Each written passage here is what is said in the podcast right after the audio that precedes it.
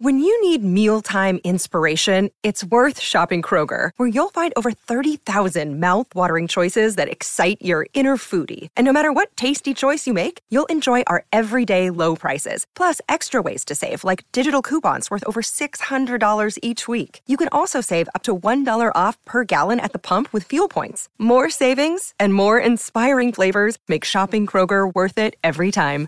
Kroger, fresh for everyone. Fuel restrictions apply. Welcome to the Tinderbox. We are the podcast for Matchsticks and Gasoline, the Calgary Flames website for SB Nation. Mark Michael Gordy today. We are without Maddie. She uh, got stuck in a real life situation at work, so we'll have a quick pause moment of silence for Maddie not being here. And we're back to the Tinderbox. So, gang, uh, the Flames last night they take down the Columbus Blue Jackets six to two. That is now 12 to 2 the goals against or goals for and goals against for Calgary against the Columbus Blue Jackets and I'm pretty sure Elvis is very happy to not see the Flames again this season. Um, Columbus looked like they had a little bit of fight early on when it was 2 to 1 and then all of a sudden they just kind of like they just they just fell off the rails. Um, the new toy scored a goal last night. Michael, uh, your impressions uh, with the Flames last night? Well, yeah, it was a bit of a back and forth start. we have been kind of used to the Flames kind of getting off right from the get go, but um, they got a couple early goals, especially thanks to uh, Andrew Peeke, I believe is his first name, and like yep. that was. I think he's definitely making his uh, candidacy to be the Flames' depth defenseman ad at the uh, deadline by sniping that one in last night, and then like don't look now, but uh, Erik Gudbranson has more goals than Leon Draisaitl since the All Star break. So like, who's really the best uh, goal scorer in the NHL. It's hard to say. Um, yeah, no, I thought it was a pretty good game, and then just to see the Flames turn it on and just crush the Jackets' will to keep playing, kind of in the second and third period, it was just a really, uh, just another strong, pretty clinical performance by the time it was all said and done. Go to your takeaways last night. Vladar finally gets back into the lineup, gets out on the ice. Like Michael and I said to me earlier today, he's like, I thought he looked shaky. I think that's reasonable, you know, for a guy who hasn't played in what seems like three and a half years. Um, so, you know, he gets back out there, does well, and Tyler Toffoli scores his first goal on a flame on a one skate backhand odd angle gigantic long pass from Johnny Gaudreau. Yeah, I couldn't figure out why Vladar looked so bizarre for the first part of the game, and I'm pretty sure that was his first home game, right? Like I think yep. it was just the fact that he was in a red jersey and he had his alternate mask. It's kind of insane that we're close to 50 games and he's he's recording his first game at home. Um, honestly, I, I thought that first period was borderline unwatchable. It was really sloppy hockey. Like both teams were just connecting on no passes. I mean, the goals were disgusting. Gudbranson scores on the ice from the blue line.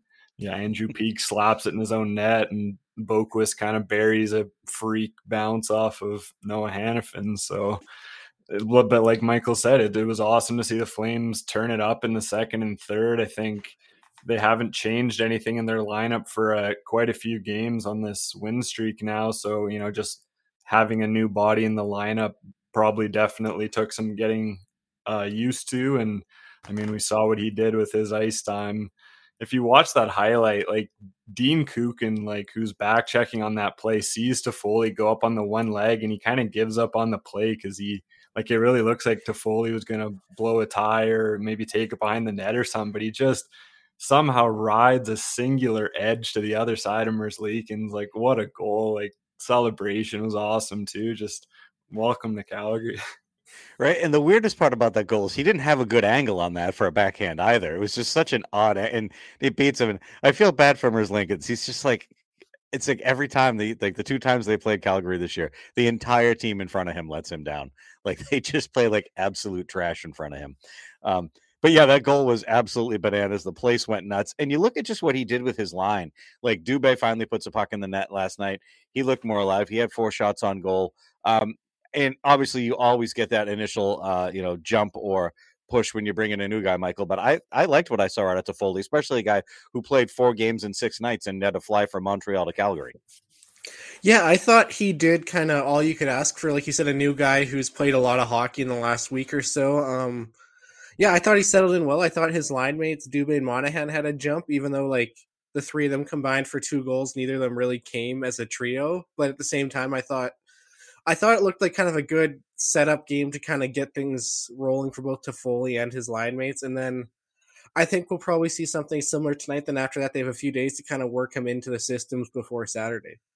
Yeah, because I think at some point they'll want him out there on the PK and the power play at some point. He just can't throw a guy out there at the start. And it's not like the Flames had a ton of opportunities last night anyway. So, um, and, you know, Dan Vladar finally gets a start. It was crazy to think that that was his first home start of the entire season. Like, it made, he's played every single game on the road. Um, you know, it stopped 18 out of 20, gets another win. So that's good. Um, Flames are rolling. You know, they go for eight in a row tonight against Anaheim. Um, they've won three in a row against the Ducks, which sounds weird to say. Uh, you know, especially at the Dome, and it's just like I looked it up, like their win percentage against teams, and would you believe that that's not their worst win percentage of all time against a team, which is crazy. Right now, it's Vegas, but it's such a small sample size.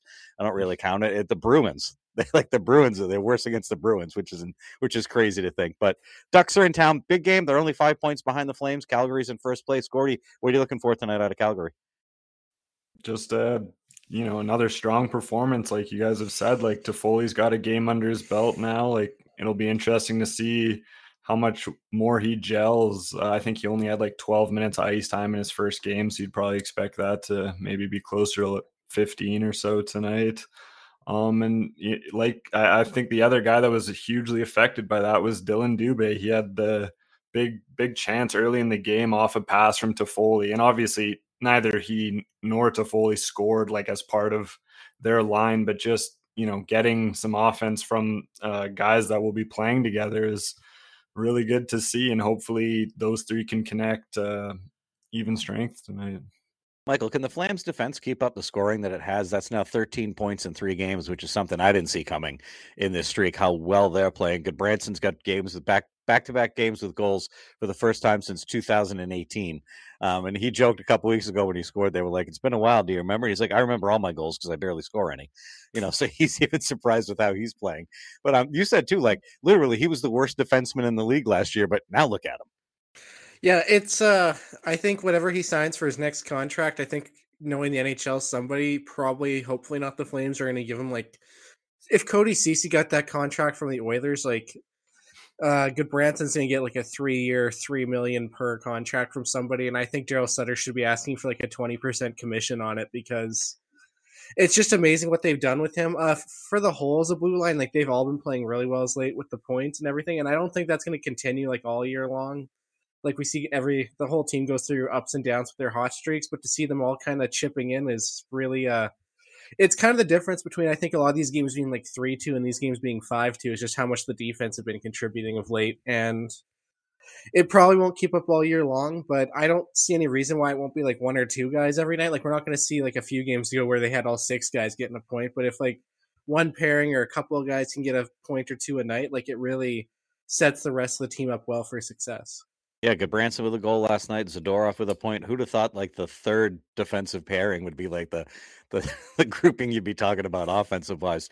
Gordy, it also helps. It adds in the secondary scoring for a team that desperately needed it for a while when Gaudreau and Tkachuk were carrying the team. Um, but Lindholm scoring again. Uh, Dubé scores. Ruzicka scoring. So like it's kind of all roses right now, right? Which is kind of weird.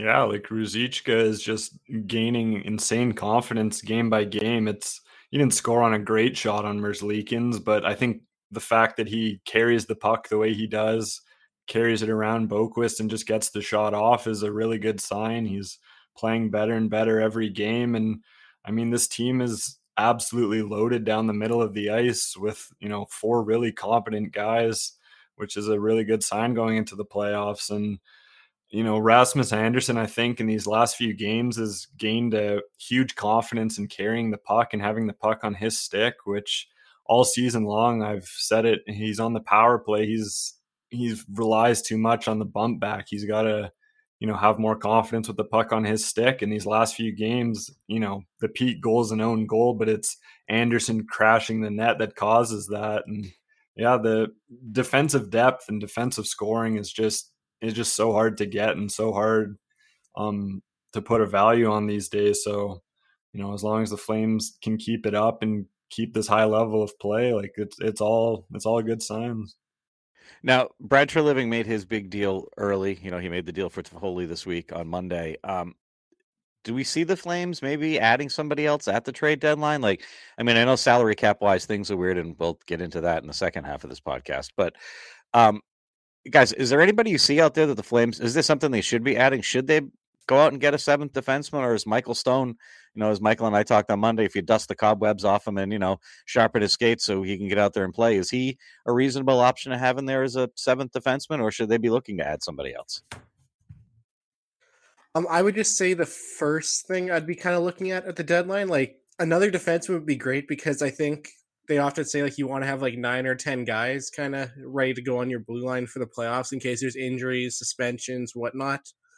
Like I think if you look at the Flames, they kind of got their seven, including Stone at the NHL. Then you got like Mackey and Stockton, who I think could sub in if needed. You got Val Valimaki, obviously too. Um, like I don't hate the depth right now on the blue line. I don't think you, if you're gonna get somebody, I don't think you're getting anybody like that's going to cost you more than like a fourth or fifth round pick. So I think you kind of, if you want to get one more guy just to shore things up, that's great. But I don't see any of the top six coming out of the lineup uh, there. And then on forward, like you could maybe make a case for one more guy. Like I was saying yesterday, like I would still be interested in Calle Jarnkrok on the uh, Kraken. Like I think he would just be a nice fit. Also, he's Lindholm's cousin, and like just another Swede's always good to have on board. So like someone like him is like kind of a depth piece. He doesn't have a huge contract. I think if they moved like Ritchie or something, either to Stockton or out in that deal, like they could probably make it work cap wise too. So like, other than a small piece here or there, I don't think there's a ton more they can or need to do. So those would be my kind of, or that'd be my name though that I'd be looking for.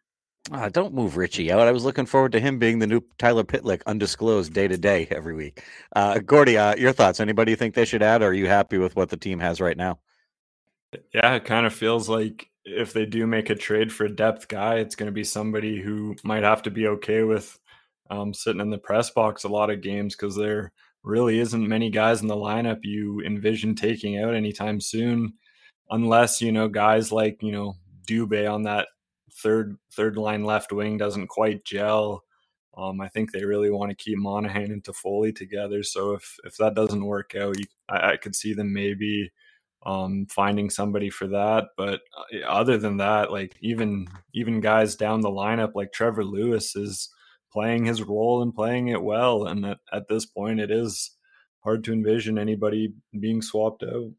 Well, it's funny. Michael and I were talking about Trevor Lewis this morning, like how of all the guys they brought in, he seems to be the one that's just going out there doing what he's supposed to be doing. He's not flashy. He's not gonna he's not to score every every I don't know every six nights or whatever. He's just going out and doing what he's supposed to be doing on that fourth line with Ruzicka and Lucic. And honestly, out of all of them, he's like the one I would like to see them hold on to and keep in that lineup because he's got playoff experience. He's got Stanley Cup experience. He's a veteran in that locker room that can help lead. So I'm all I'm all in on Lewis. Um, if we could jump now to coaching wise, um, it's Michael and I were doing the has like when's the last time you were this excited about the goaltending, the defense, the forwards, and the coaching? Right, the it's all like the whole package is there. But we get excited about it. If you listened to Sutter's post game last night, it was just everybody they asked about, like, "Hey, Vladar was good." He's like, "Yeah, it was nice for him to play at home." And then there was they asked him like Dubé, and he's like, "Well, he's got to earn his opportunities. He, you know, he should be putting the puck in the net, you know, type thing. And then it was uh, who else? He uh, oh, then it was Toffoli, and he's like, he's like, well, fans are smart; they know good hockey players. Like he's like literally had like nothing good to say. And Rhett Warrener today said that his problem is he knows what it is. Sutter's mad because everything's too easy. Like he thinks these guys need something to make them struggle. But it's funny to see like where the praise doesn't come from. Like he totally tears down Ruzicka like when he has one good game, but you look at how that's made him play harder. Um, I thought he was pretty hard on Dubé last night after the game. Anybody? Did you guys listen to it? Do you have any thoughts on it? Yeah, like Dubé is his doghouse guy. Like from the moment he joined here, it's just felt like those two have just had no compatibility. Dubé is just tanked down the lineup. Like borderline out of the organization at this point. It's kind of sad. And the Dan Vladar thing is is not very good because uh, the fans love him, like his teammates love him. I listened to him on the after the game last night. He's just such a humble, like well spoken guy. Like he and then Daryl Sutter just like never plays him, like not an ounce of praise. It's it's a little bizarre, especially when his biggest mantra is like all he cares about is wins. Well, Vladar got him a win. Like, give yeah. him some praise. well, the Gord, it's too easy. They score scoring. They're averaging like four point eight two goals a game eight game winning streak. So it's just it, the Vladar was funny too. They asked him about Toffoli. He's like, "Yeah, it was nice. It gave me goosebumps, and they weren't even cheering for me." like, so he's got some personality, which I kind of like. Kind of like Rittich, but he doesn't have the uh the mental psychosis that Rittich had when he was here to just lose his mind. Uh, Michael, your thoughts on like Sutter? And I get what he's doing. It's everything is earned, nothing is given. You know, you have to. But I feel like he could be like, You'd be like, "Hey, coach, Dubé had a hat trick tonight." Well, he could have had four. You know, like that type of scenario. What are your What are your thoughts? I mean, the more and more we've seen of Sutter over the last year, like I, I just think everything he does, he calculates it ahead of time. Like I've noticed after losses, he doesn't get too down on guys. He doesn't get too like tearing into people when they've had a bad game. But like at the same time, when they have a good game, I don't think he lets them get too high or fold themselves either because that's something we saw a lot of times with this Flames team. Like I'm thinking all the way back to like even the Hartley and Gulutzan years was they'd have a good game or two. The coach might say something good about them in the media. They come out the next game and just are just terrible because they're full of themselves. Like I think that's when we remember the old Gulutzan like stick throwing thing was like you had one good game and this is how you're playing. Like I, I really think it's Sutter just keeping guys nice and even keeled, keeping them focused, keeping them professional. It would be nice to see him throw a bone every now and then to the young guys, but at the same time, especially with young guys, you have to keep them pushing harder because he knows that there is probably a lot more potential for them still unlock. So if they get too comfortable with where they're at, they probably won't push that extra limit. So I don't know. I maybe it is Sutter just being old and mad and grumpy, and he's up late on a Tuesday night. But on the other hand, I I really think he's just he knows what he's doing at this point. He's knowing what he has to do to get the best out of players, whether it's an old guy or a young guy. And at least that's what I hope, because otherwise I kind of feel bad for the guys. But I, I, I think he knows what he's doing. Yeah, I, I too. I'm not going to question much of anything he does because that's just he's he's getting the job done and it's being done right. It's just it's just sometimes funny to listen to him just be like, nah, nah whatever, it's fine. He's good. He's okay. Um, it, but at least he's not doing, you know, uh, was it, uh, who is it? Um, was the Nathan, I'm going to screw up his last name. Is it Gerbe, Gerb? From uh the, the shortest oh, Gerby, yeah, Gerby, yeah. At least Sutter's not making them run five miles behind the car on the way home in dress shoes, you know, because they had a bad game. So they, he's got that going for him, I suppose. Um, that was quite the topic on Twitter today, but we don't need to get into that. Um, speaking of short guys, uh, I just made my own segue. Johnny Gaudreau, uh, this is I feel like this is the Michael and I have weird conversations at weird hours of the day because he lives in one time zone and I work weird hours. But we're looking at Johnny Gaudreau. Gaudreau's played 566 games with the Flames, right? He's got 554 points. Uh, we were talking about like say he gets a longevity deal, whether it's like five years, six years, whatever it is. He, I mean, we're gonna knock on wood. Gaudreau is most of the time healthy, right? He had the one injury where he took all those slashes. Um, Guys, does he have a chance to catch Jarome Iginla's franchise record of offense? I looked it up. I did a little bit of math. Iginla in 545 games had 430 points, right? His career started a little bit slow, but the, because he was playing on just butchered, terrible teams. But then he put the Flames on his back and went nuts. Um, finished with uh, 1,219 career games and 1,095 points. Theo Fleury, though, was pretty close on that list. He played 791 games and had 830 points with Calgary. In 568 games, he had 616 points. So Gaudreau is right there on pace with those guys. Do you think Gaudreau could at least catch Fleury? And uh, Michael, does he have a shot at Iginla? I think Fleury, again, all knock on wood with the uh if he gets re-signed, like I, I see no reason why he can't catch Fleury. Like he's just with how he's playing right now, like I think the biggest question will be just kind of when the aging curve hits Gaudreau. Like I know I can't believe we're kind of already talking about that, but if we're talking six, seven years down the road, like he's 28 right now, he'll be 29 by the start of next season, and like evidence is starting to point more and more to the primes for forward players, like hitting earlier than defensemen. So it kind of depends. Like we also haven't really seen a player like Gaudreau in terms of like how he kind of holds up like if he loses a step like he's not a big guy so he's not to be like bruising in for goals. So i think i don't think it's crazy to see Gaudreau kind of maintain a 70 80 point pace like for five or six years and then that puts him kind of right there near Iginla so i i think it's possible but uh it really like i said it really just depends on kind of when he starts to show a bit more age like like we've said, he's done a good job avoiding injuries, avoiding like the big hits that put the quickest miles on you. So I think it's all doable right now, at least. I mean, at least check the birth certificate because I really don't think he's any older than like 18. He just still looks like a kid. Uh, Gordy, is it blasphemy to bring up the fact that maybe Johnny could catch Jarome Iginla? Are we going to catch a ton of hate for that, or is it something that should be kind of in the discussion, seeing where he is career-wise, games and points? Yeah, like he's.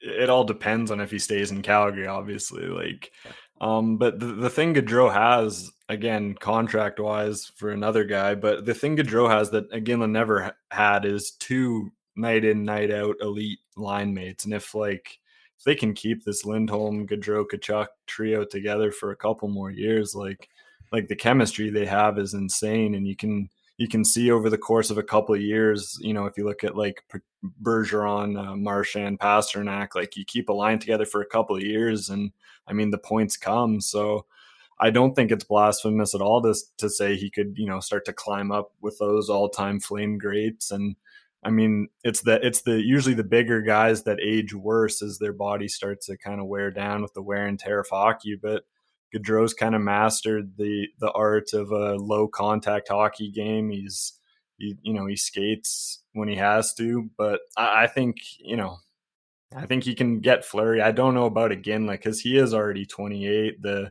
forward kind of prime is around 27, so he's gonna, you know, who knows what he does, but most likely he's gonna start regressing in a couple seasons. But um, for me, I'd like to see Gaudreau hit 100 points this season. It it really felt like such a cheated stat in 2018-19 and with how mediocre the Flames were the last 2 years and how much of a fluke that season had started to feel like it felt like it might never happen again and you know he'd be stuck at 99 as his career high so as a kind of a temporary milestone it'd be really cool I think to see Gaudreau hit 100 plus points this season.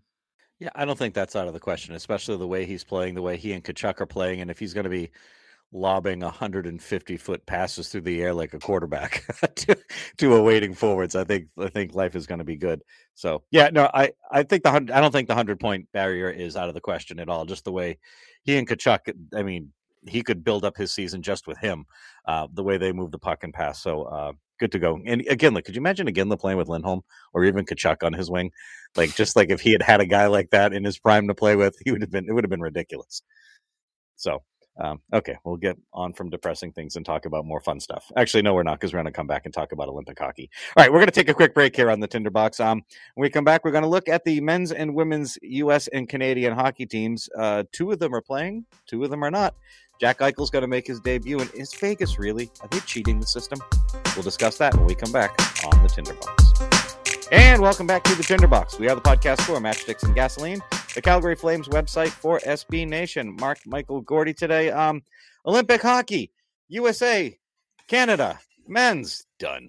Um, USA uh, bows out with a loss. Canada bows out with a loss. Uh, anybody surprised that our respective countries' men's hockey teams are no longer in this tournament, Michael?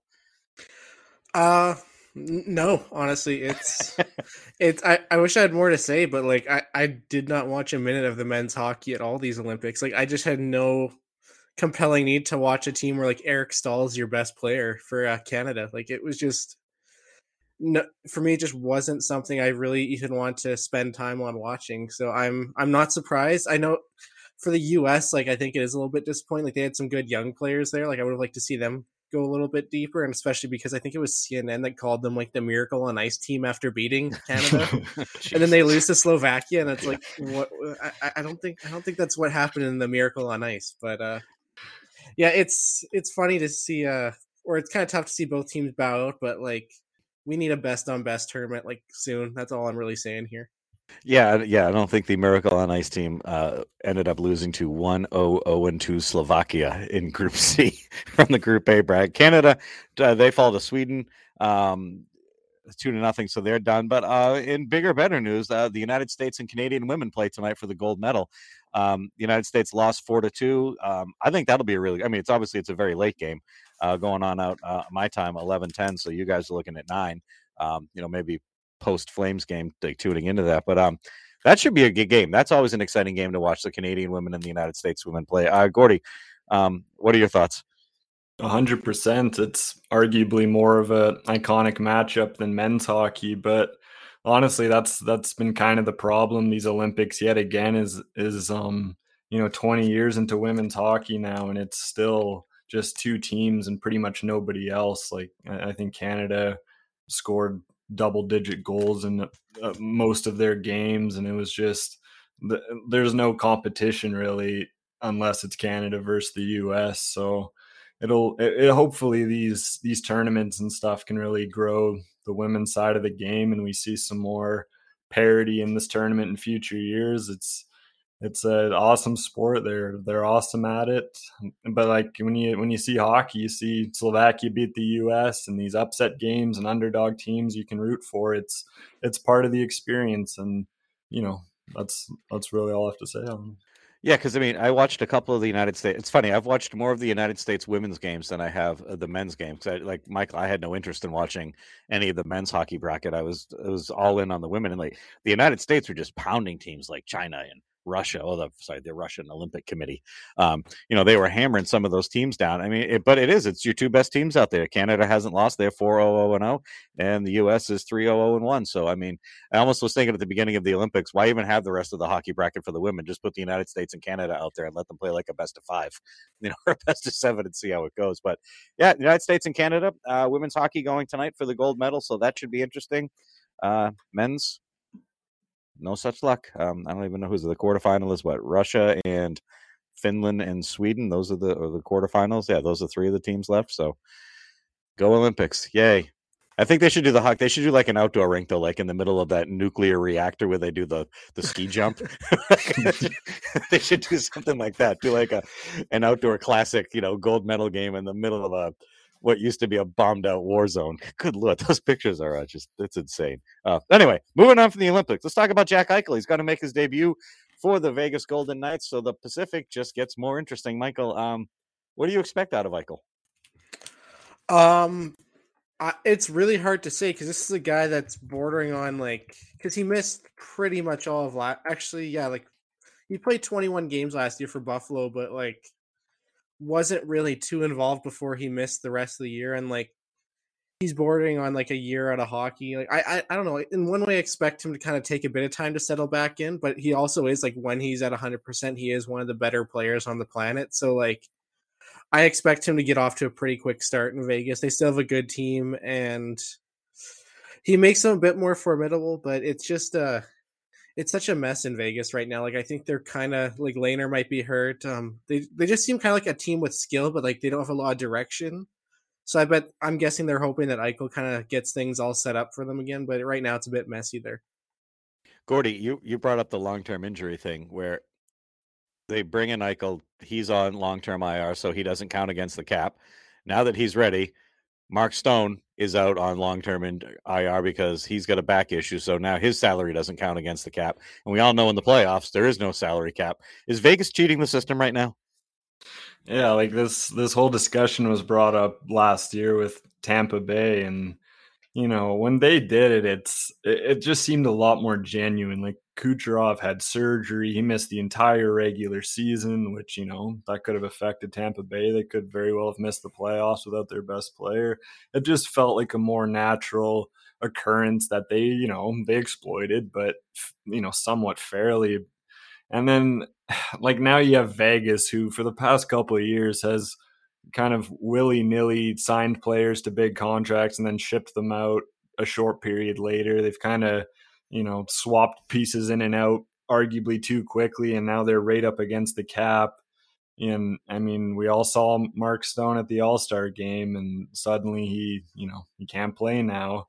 It it just raises a lot of questions, and if if teams are outright going to exploit this, like like is happening, because I said like you know Tampa Bay was kind of a debatable occurrence. It wasn't outright exploitation, but it really feels like what Vegas doing is doing now is like they they can't find a move for some of their big contract guys, or they're not willing to move them, and now they have a, a piece sitting at home because like they they can look at the Pacific Division and realize that it's weak enough that they'll make the playoffs. You know, going 500 the west rest of the way, even if Eichel takes some time to settle in. So I don't know. It's the the NHL's got some bigger problems than this, but I mean, it's going to have to be something that's dealt with in the near future. That was going to be my next question. Do you think the next time like uh, contracts come up and labor becomes an issue again, do you think maybe something like this, like say Vegas does go on a run and they blow through the Pacific, and then all of a sudden they add Stone immediately back once the playoffs start and make a run and win the cup? Um, I think you're going to have a lot of sour grapes from teams in the West. Um, Mike, do you think it's something that could potentially be brought up and looked at? Because it doesn't seem right that you could just like Tampa did. You know, it's just you can hold the piece out and then wait and wait and wait and put it in and then just blow through everybody. Well, it's it's such a tough discussion or a thing to kind of weigh because some maybe some of these like some of these guys are like actually injured and it is a useful tool to have like the LTIR so you can add more salary while these guys are actually injured, but it's just it's kind of like this air of convenience to it that like suddenly Eichel's ready to come back and now Stone's back. Injury suddenly flared up to the point where he can't play after it sounds like he played through most of the season like Gordy said the All-Star game with it. Like it's it's kind of tough because like in a way you don't want to have teams kind of exploiting this loophole but at the same time like if guys are actually hurt like you need to be able to put them on an ltir thing and maybe they do just happen to be ready by the playoffs. So it's kind of like one of those things where there's a, there's kind of a lot of back and forth that has to go with it. It's gonna stink obviously when stone's gonna be conveniently ready to go like the day before game one of the playoffs but that's kind of where we're at right now with this system is that there's really nothing more you can do because like it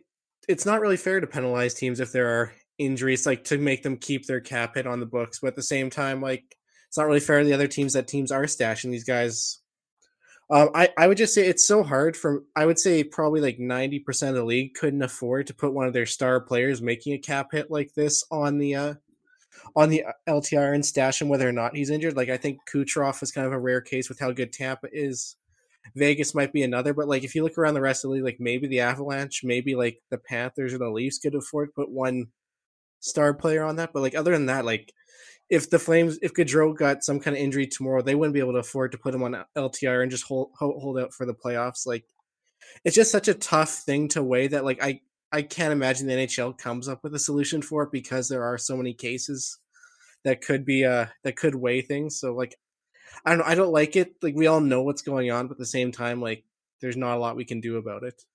That's all right. Don't worry about it, Vegas. We got you. Calgary can put Brett Ritchie on long term IR and bring him back for the playoffs while they bring in another salary as well. So we we can play that game too, right, Gordy? yeah, actually, you have to start uh, proving your injuries to Bettman himself. He has to poke and prod the areas, and you tell him if it hurts or not. I'm just picturing him with like a stethoscope and one of those big old school doctor like silver things on his head, just checking you out with a giant thing of cotton swabs next to him.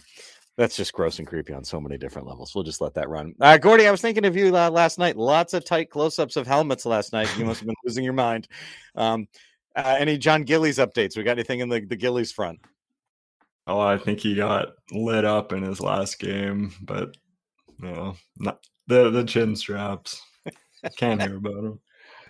Fair enough. um, Toffoli. yeah, maybe they would change him because he was coming in. They could do something. Um, anybody got anything else they want to add before we uh, hop on out of here? Uh, I heard Jon Gillies got an assist in one of his games, so like he's got more points than Brett Ritchie now. so like there we go.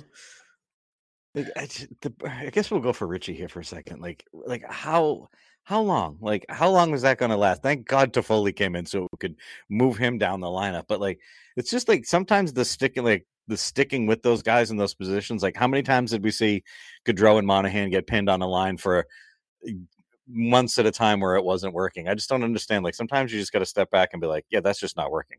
But I don't know. Well, maybe we won't see much more of Brett Ritchie. Could be a weird season. He might not score a point at all, which you know the way he's been playing doesn't really come as a surprise. Um, anything else, Gordy? Nope. All right. All right. Flames and Ducks tonight, uh, 7.30 p.m. Mountain Time, 9.30 for us out on the East Coast. Uh, Anaheim's five points behind the Flames in the division. Um, Vegas nipping at Calgary's heels too. So this would be a nice little win to put some distance between them and Anaheim. And after that, later tonight, uh, the United States women and the Canadian women playing for gold in the Olympics that'll wrap up this episode of the Tinderbox. If you like this podcast, you can find us on Google Podcast, iTunes, Spotify, and Amazon Music. Just search up Matchsticks and Gasoline, and you can find this podcast and all past podcast episodes on the Matchsticks and Gasoline Podcast Network. Makes us sound official. Um, Michael, Gordy, thank you for coming on. And uh, we will catch you next time on the Tinderbox.